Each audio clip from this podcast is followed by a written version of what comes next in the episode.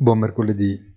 Il rendimento del Bund tocca un nuovo record, mentre bisogna tornare indietro agli anni Ottanta per ritrovare un'inversione della curva americana così elevata. Wall Street chiude in negativo, ma soprattutto per la delusione sui nuovi aggiornamenti di utili aziendali, quasi rassegnata invece ormai ai movimenti dei tassi di interesse.